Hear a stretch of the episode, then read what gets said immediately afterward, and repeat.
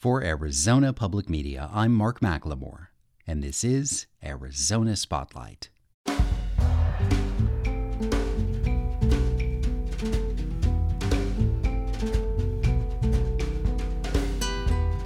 Coming up, Luis Alberto Urrea shares the family history behind his latest book, The House of Broken Angels.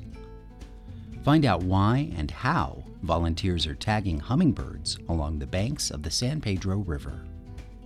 Nancy Stanley talks about founding the stand up comedy showcase called The Estrogen Hour. And flutist Gary Stroutsos speaks on playing spiritual music in sacred places. Those stories are next on Arizona Spotlight.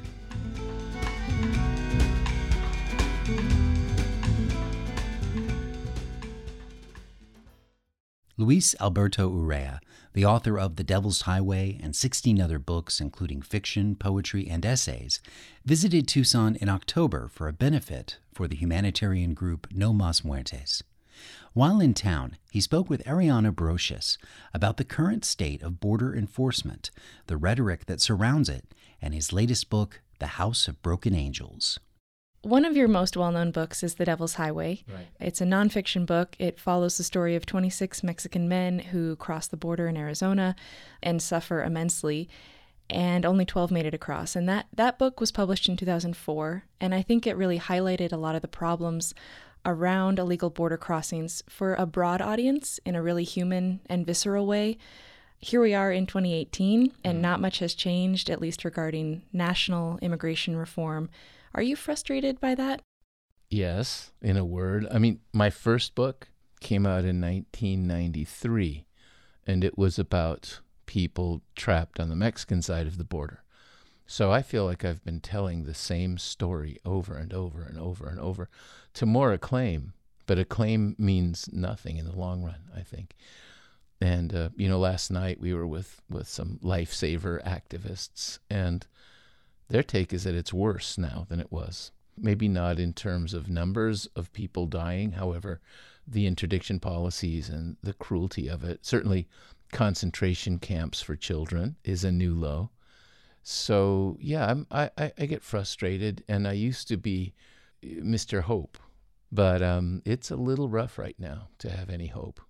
One thing you talked about, or you have talked about in regards to that book, The Devil's Highway, is the high degree of access and cooperation that the Border Patrol gave you. Given the state of border politics, do you think you'd be granted that same access now? From my experience eh, meeting the Border Patrol, it was really rough at first, and they were really uninterested in letting me in. And the supervisory agent at Wellton Station took me in, and he had actually sent out the rescue mission to save these guys. And those Border Patrol agents, I think we had a hard won friendship, if I could stretch the word a little bit. Almost to a man, the ones who spoke to me said, We don't care if you hate us, just tell the truth. Many years later, still, when I meet agents we start to talk about the Devil's Highway, and they open these gates and talk. Um, so I do think that at times the Border Patrol seems impenetrable now.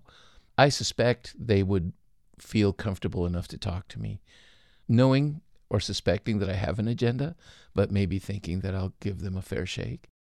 So, with President Trump's continued talk of building the wall, mm. the family separation at the border mm-hmm. earlier this year, and then we're seeing continued waves of migrants arriving at the southern border, these tensions seem worse than ever, maybe.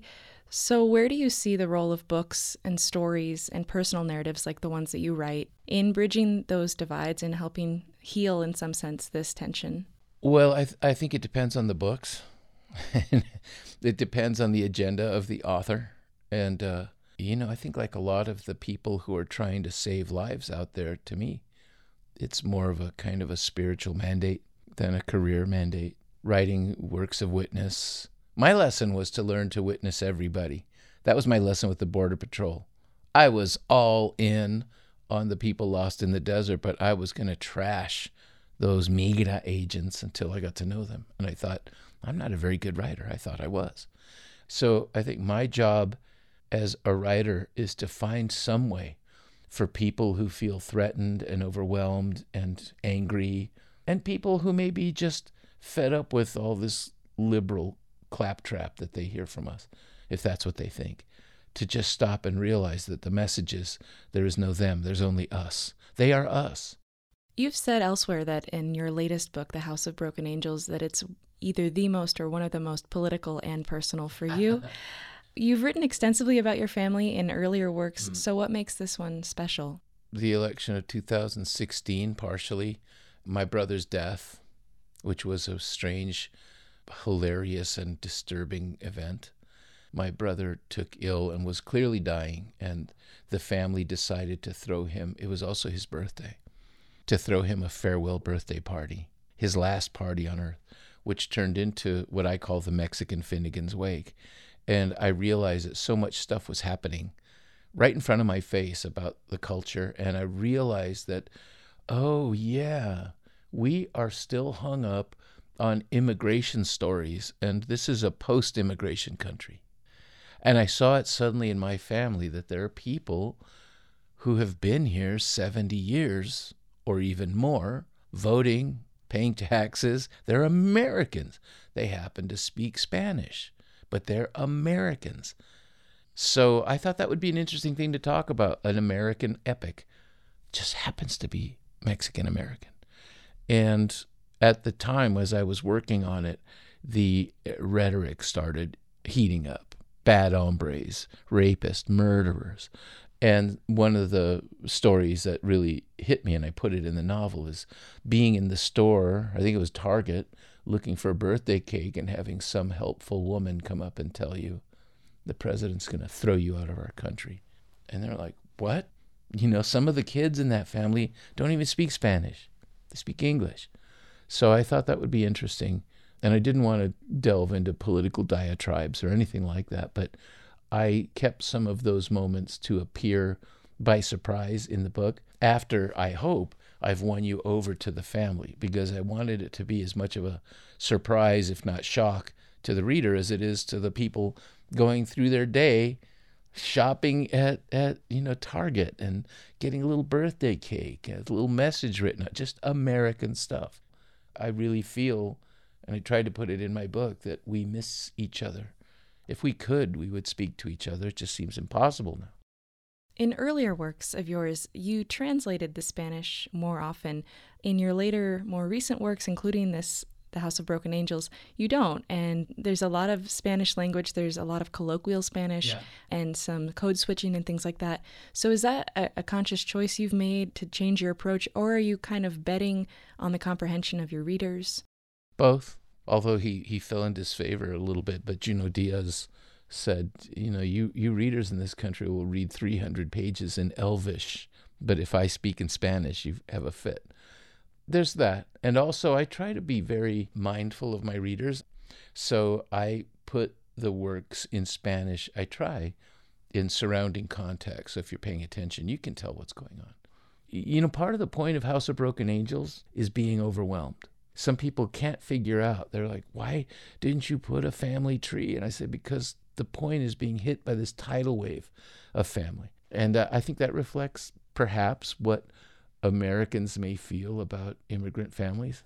So all of those things go into that book. I wanted it to be a velvet assault. I wanted it to be overwhelming, but so possibly addicting that you couldn't pull yourself away from them. Thank you so much. Thank you. That interview was conducted by Ariana Brocious. Luis Alberto Urrea will be one of hundreds of authors featured at the 2019 Tucson Festival of Books in March.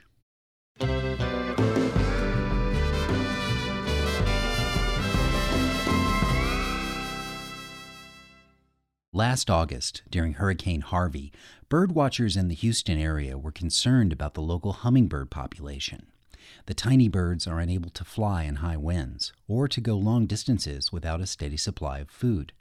But they apparently were able to find shelter, and they were among the first birds to return to their normal habits once the storm had passed. Outside of their visits to your backyard feeder, you probably don't think much about where hummingbirds go. But learning about their travels is one of the key goals of a volunteer powered project that Christopher Conover went to visit. She's got Grooves are moderate. Weekends from spring to fall, a group gathers at San Pedro House near the San Pedro River in Cochise County, about halfway between Sierra Vista and Bisbee. Their task? Capture and tag hummingbirds. She's certainly been in a big fight. Somebody knocked a big chunk of feathers out of her neck area. Our project is not really just trying to catch as many birds as possible. We're just trying to get a representative sample of what's here and what condition the birds are in. That's Tom Wood with SABO, or the Southeastern Arizona Bird Observatory. That's the group that sponsors the tagging. His job today is to help capture the tiny birds. Before trapping begins, the group removes all but one hummingbird feeder at San Pedro House. That's where they set their trap and then they face the challenge of actually catching the birds. Even though that trap drops in the blink of an eye, that's 20 wing beats for a hummingbird. So if they're paying attention, they can outrun the drop of a trap. So we have to wait for them to have their bill down in the feeder because if they're just hovering there and we hit the switch, they'll beat us out every time. Once trapped, the birds are put in net bags. Actually, they look like small laundry bags and a volunteer takes them over to a table for tagging. That's where Sheri Williamson, a hummingbird tagger for two decades, gets to work.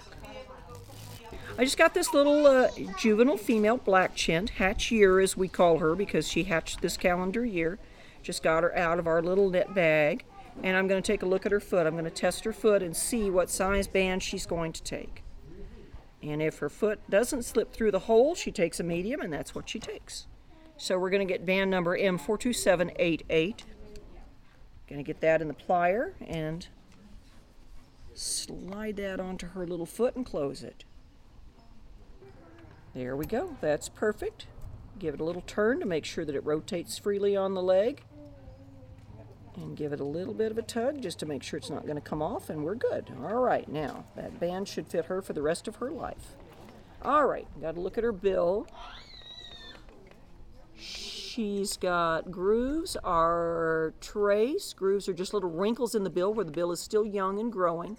And hers are pretty well filled in now. They fill in with uh, hard material that's basically keratin. It's the same thing that uh, makes up our skin and our fingernails.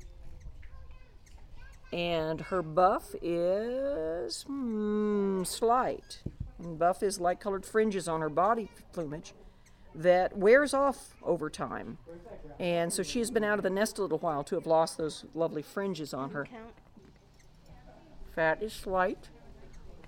She needs to stick around for a while and uh, get some fat on her. Dash for breeding. Dash for breeding, I did not see any pollen on her. Doesn't mean she hasn't been visiting flowers, it just means whatever pollen she picked up from the last flower she visited didn't last until we got her in hand. So there aren't too many flowers this year. It's a rough year to be a hummingbird migrating in southern Arizona because we had such a poor monsoon. Her weight is three point. Oh, she's a betweener. I'm going to round it up to 3.6. When the banding is finished, the birds are handed yeah. over to a volunteer like three year veteran Cheryl Braun, who then hands the bird to a member of the public to release. Can you see the eyelashes? I can. Isn't that oh, incredible? Let's put this hand out and this hand behind. You know the drill. Yeah, I've been watching. Oh, you got nice warm hands. You feel that vibration? Yes. That's his breathing. He's going 150 a minute. Wow. Their body temperature is about two to three degrees higher than humans, and even on a hot day like today, you can feel that difference. Their heart goes anywhere from 800 to 1200 a minute, we cannot feel that. You know, my analogy, it's kind of like a Harley going down the road. Yeah. you know, it makes a straight sound. I'm going to back off, and if he chooses to stay, you got lucky, okay? Yeah. Ready? You getting pictures, sir? Yes. All right. Oh, there he goes. this day, one of the lucky releasers was Penny Lucas, a Cochise County resident who recently retired from Colorado. There's no weight at all. You can just feel warmth and a little quivering, which is their breathing. It's just, it's amazing. The information from each of the birds is sent to a national library in Maryland where it's used to help track hummingbird population, migration, and overall health. In all, data from more than 5,000 birds has been collected at San Pedro House since 1995. For Arizona Spotlight, I'm Christopher Conover.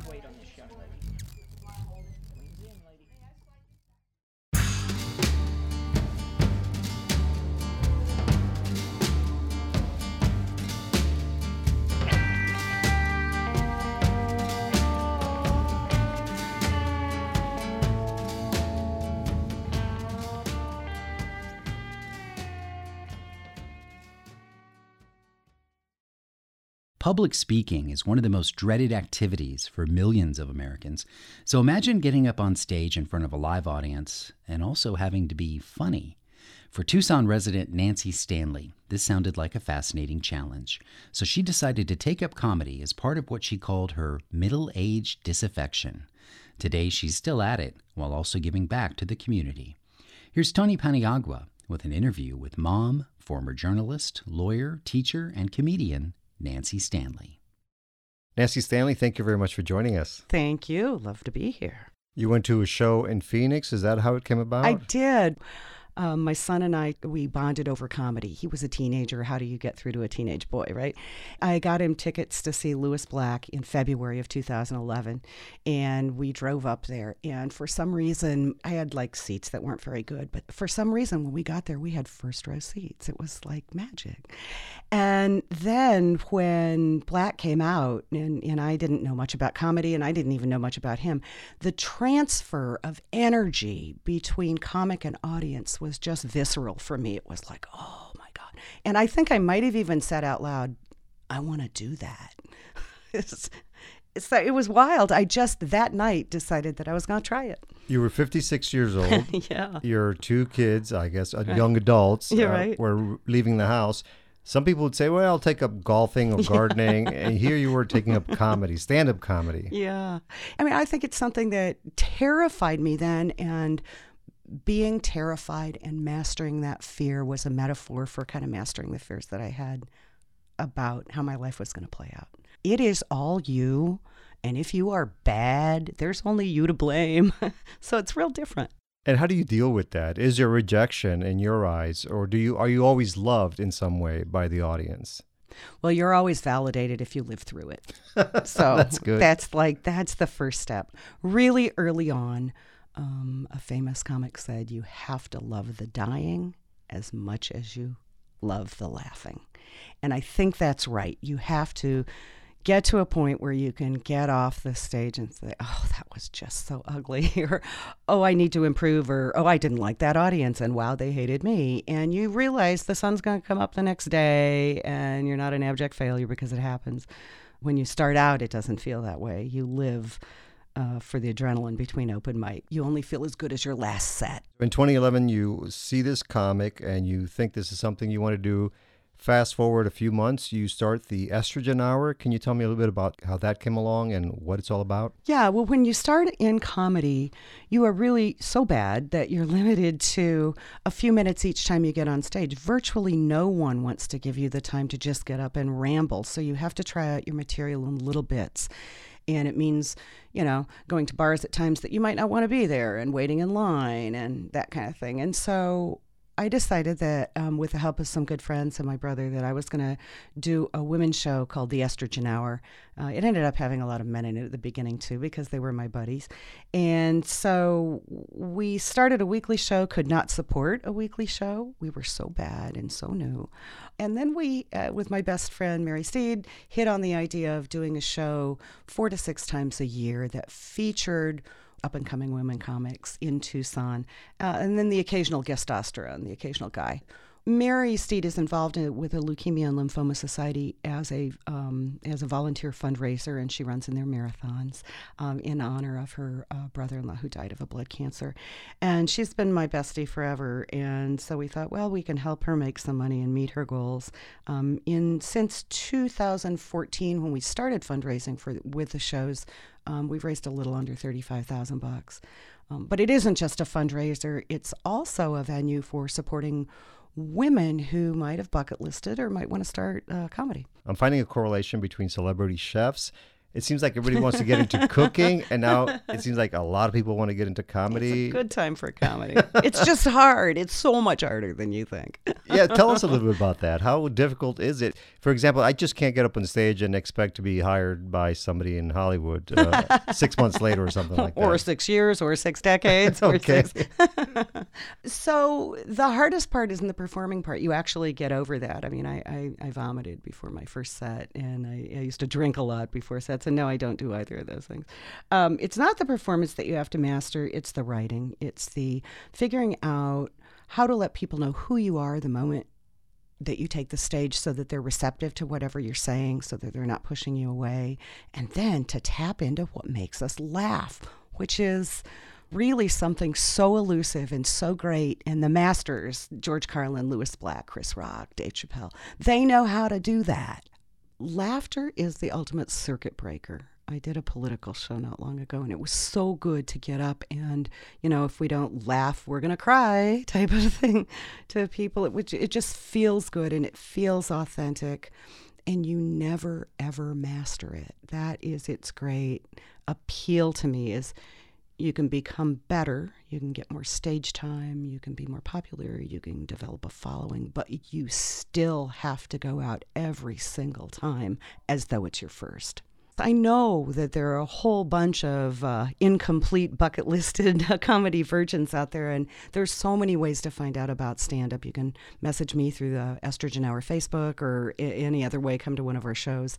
But we would love to build comedy audiences and give people the experience of doing something they wanted to do. Okay, and then finally, you started at the age of 56. You've been at it for a few years. Seven gonna, years. Are we going to see you on stage in your 70s and your 80s? Well, yeah, as long as I can actually get on stage. You know, they're building those stages higher and higher, and I need I'll need to get a stool in a decade probably to get on there. I don't know. Nancy Stanley, thank you very much for joining us. Thank you, Tony. The next Estrogen Hour will be Sunday, December 2nd at Laughs Comedy Club in Tucson.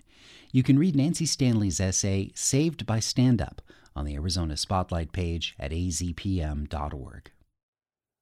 Flutist Gary Stroutsos is a musician based in Vermont who's built bridges to the Southwest through his passion for indigenous music. Gary will be playing a solo concert in Tucson this Sunday that pays tribute to his mentor, the late jazz artist Paul Horn. I asked Gary to share some of his firsthand knowledge of the story behind the recording of one of Horn's most famous albums, Inside the Taj Mahal. Paul Horn was a great West Coast jazz studio musician and had his own Paul Horn quintet in the late 50s in Los Angeles. And Miles Davis actually endorsed him to be on Columbia Records. He met someone that was doing transcendental meditation, a teacher, and he decided to go to India a year before the Beatles and Mike Love and Donovan showed up. And he went to the ashram. The following year, he was supposed to make a film about that. It fell through. So he went over to the Taj Mahal, a tomb that was took 26 years to build by, by Shah Jahan for his wife, Mumtaz Mahal. And he asked the guard, I'm going to come in and play my flute. Guard said, No, you're not playing. This is a tomb. I only sing to God. Paul said, Well, I'm going to play to God. And the guard said, Okay, then I'm going to sing to God. So when you hear the original Inside the Taj Mahal, you hear a guard singing and then the flute improvisations and a 29 second delay. He only made that record for his friends, he told me. No one wanted to put it out. No one's going to buy a solo flute record. Two years later, they decided to put it out. It sells a million and a half copies. To quote Paul, a cosmic accident. He created a whole genre called Inside. He doesn't like being called the father of New Age. He started playing in Russian cathedrals and the pyramids, and he created this whole kaleidoscope of recordings in sacred spaces. So that's just a little bit about Paul Horn's early life and how he transformed. And then, really, in the last 20 years of his life, he didn't really play much. He was living down in Rio Rico, then he was up on a little island off British Columbia. And he married Ann Mortifee, who was a really well known Canadian singer, because Paul used to have a TV show in Vancouver called The Paul Horn Hour. But he gave me permission to, to speak about him and his teachings and, and, and, play any of his music. But he did say one thing Gary, I, I'm only going to let you do that if you keep sharing with the young kids and you keep working with the kids. You're better at working with the kids than me. I never really did that. I want you to keep working with the young people. Miles Davis used to come over to his house to swim in his swimming pool and have a barbecue. And this was during the kind of blue era. Miles is showing Paul Horn about playing with space. And when you look at the old cover on Columbia, it's like he plays the horn the way it should sound. So this big endorsement from Miles. He took the modal concept of Miles Davis and his jazz knowledge. He went into that Taj Mahal and he played improvisations for 36 minutes off the cuff, mostly with the alto flute, because that was his favorite flute. But his sense of harmony and his sense of space, he actually created a whole sound by accident because he used the space, the space working with him, creating on the spot. No big rehearsals. This guy was jazz from the beginning to the last note he ever played, but they wanted to make him this father of new age and the reverb and the whole kid caboodle. I want to educate young people that Paul Horn was a jazz musician, a jazz composer. His song Mirage for Miles on that first Columbia record is priceless because it actually sounds like one of the songs on Kind of Blue, only he's playing the flute. He caught people off guard, I think, a little bit. So that's a little bit about Paul. That was Gary Stroutsos, with music recorded inside the Taj Mahal in 1968 by his mentor, Paul Horn. A film called Untupqua, about Gary Stroutsos' musical odyssey at the Grand Canyon, will screen at the Loft Cinema on Saturday, November 17th at 4:30 p.m and you can hear Gary in solo concert at the San Pedro Chapel on East Fort Lowell Road on Sunday, November 18th at 5 p.m. Thank you for listening to Arizona Spotlight. You can find our podcasts on iTunes and through the phone app NPR One. The show originates from the AZPM radio studios. AZPM's news director is Andrea Kelly. The music is by Calexico. The production engineer is Jim Blackwood. I'm producer and host Mark McLemore.